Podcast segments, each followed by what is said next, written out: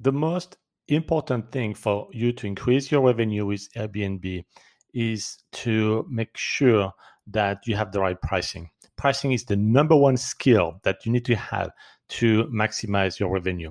If you're too expensive, you're not going to have guests and your revenue is going to go south. If you're not expensive enough, then you're going to have a lot of bookings, but you're leaving so much money on the table. So, yes, it is an art. The tool I use is called cashflowcal.com, and you can actually see the link to access it, Cashflowcal, on this podcast description, or you can do it on your own. And I'll give you actually a rule of thumb if you want to do it on your own to know that you are leaving money on the table. If if you are getting more than two bookings, more than two bookings over 30 days from now, then you know that this is um, not expensive enough. That is a big, big issue. If I see too many bookings, and you may think, well, but this is low bar. I mean, only two bookings. Yeah, I can have two bookings. No, you want to make sure that you have a premium pricing for people who wants to book that far in advance.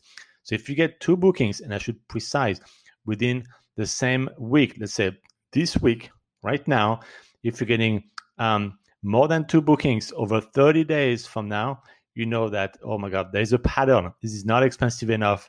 It is two different people who don't know each other who identify that there is a great deal and they are filling up my calendar. That's not good.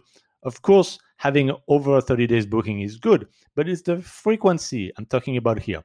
If in the next seven days you have more than two bookings over uh, 30 days from now, this is a sign that your pricing is not high enough. You got to adjust it.